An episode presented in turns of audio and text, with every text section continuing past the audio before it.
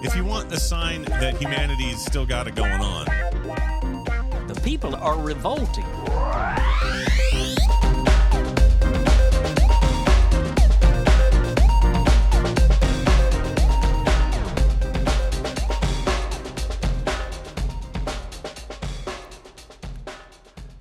Welcome to People Are Revolting, a daily dose of disobedience.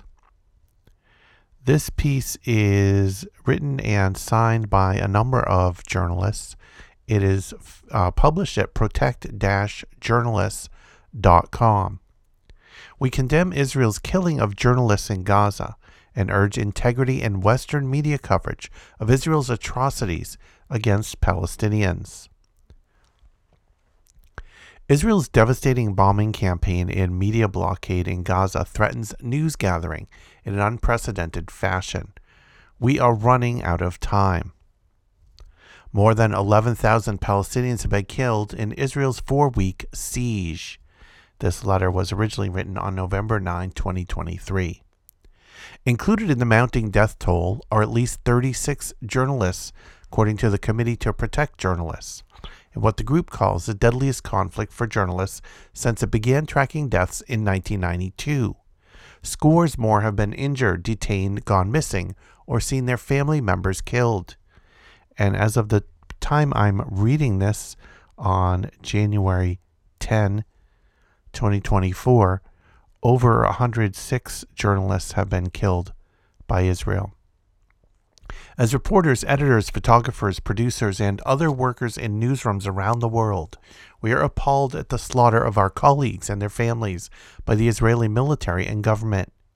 We are writing to urge an end to violence against journalists in Gaza and to call on Western newsroom leaders to be clear-eyed in their coverage of Israel's repeated atrocities against Palestinians. Reporters in the besieged Gaza Strip are contending with extensive power outages, food and water shortages, and a breakdown of the medical system. They have been killed while visibly working as press, as well as at night in their homes.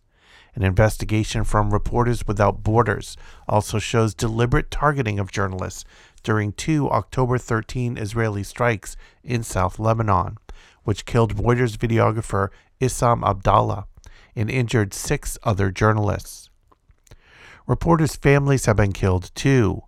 Wael Dadu, Al Jazeera's Gaza bureau chief and a household name in the Arab world, learned on air October twenty-fifth that his wife, children, and other relatives had been killed in an Israeli airstrike.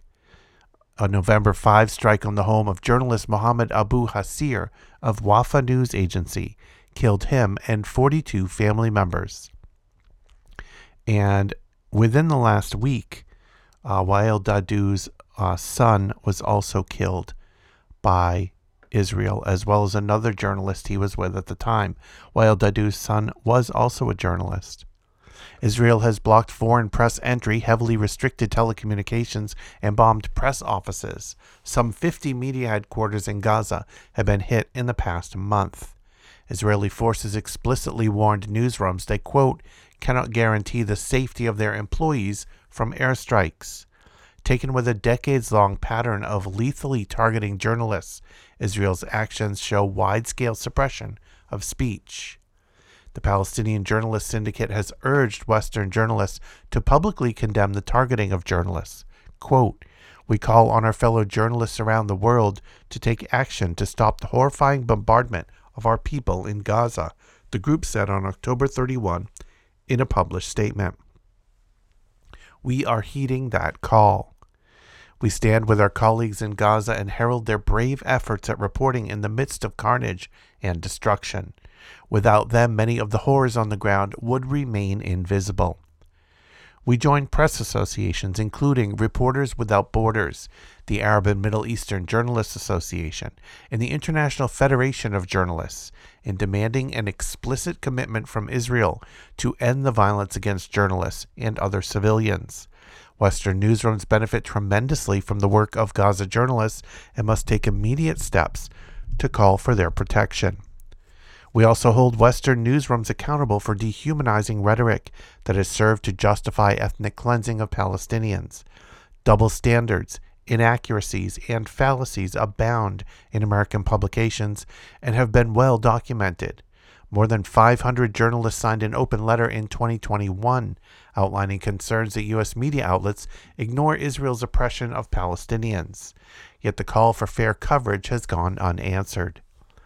Newsrooms have instead undermined Palestinian, Arab, and Muslim perspectives, dismissing them as unreliable, and have invoked inflammatory language that reinforces Islamophobic and racist tropes. They have printed misinformation spread by Israeli officials and failed to scrutinize indiscriminate killing of civilians in Gaza, committed with the support of the U S government. Since the October seventh attack by Hamas, in which more than twelve hundred Israelis, including four journalists, were killed and some two hundred forty others captured, these issues have compounded.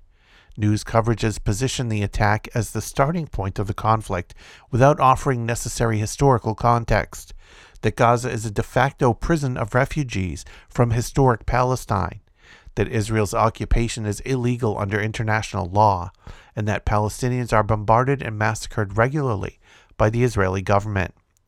U N experts have warned that they are convinced that the Palestinian people are at grave risk of genocide. Yet Western outlets remain hesitant to quote genocide experts and accurately describe the existential threat unfolding in Gaza. This is our job, to hold power to account. Otherwise, we risk becoming accessories to genocide. We are renewing the call for journalists to tell the full truth without fear or favor, to use precise terms that are well defined by international human rights organizations, including apartheid, ethnic cleansing, and genocide, to recognize that contorting our words to hide evidence of war crimes or Israel's oppression of Palestinians is journalistic malpractice and an abdication of moral clarity. The urgency of this moment cannot be overstated. It is imperative that we change course. Writers of the Letter are a group of U S based reporters at both local and national newsrooms.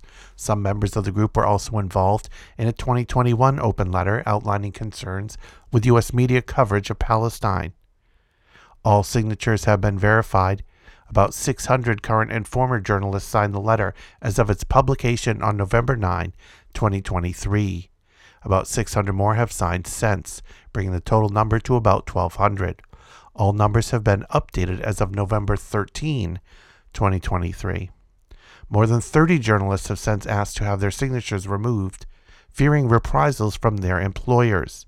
Those employers include the Associated Press, the Washington Post, Bloomberg, McClatchy, the Chicago Tribune, LAist, the Modesto Bee, K C R W, and K Q E D.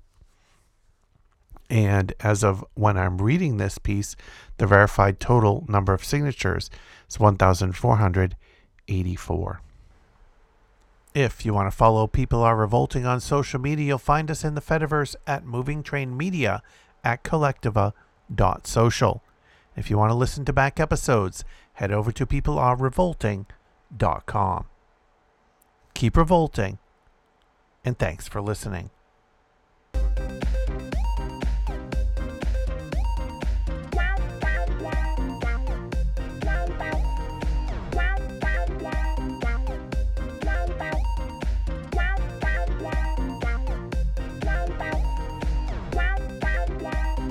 A sign that humanity's still got it going on. The people are revolting.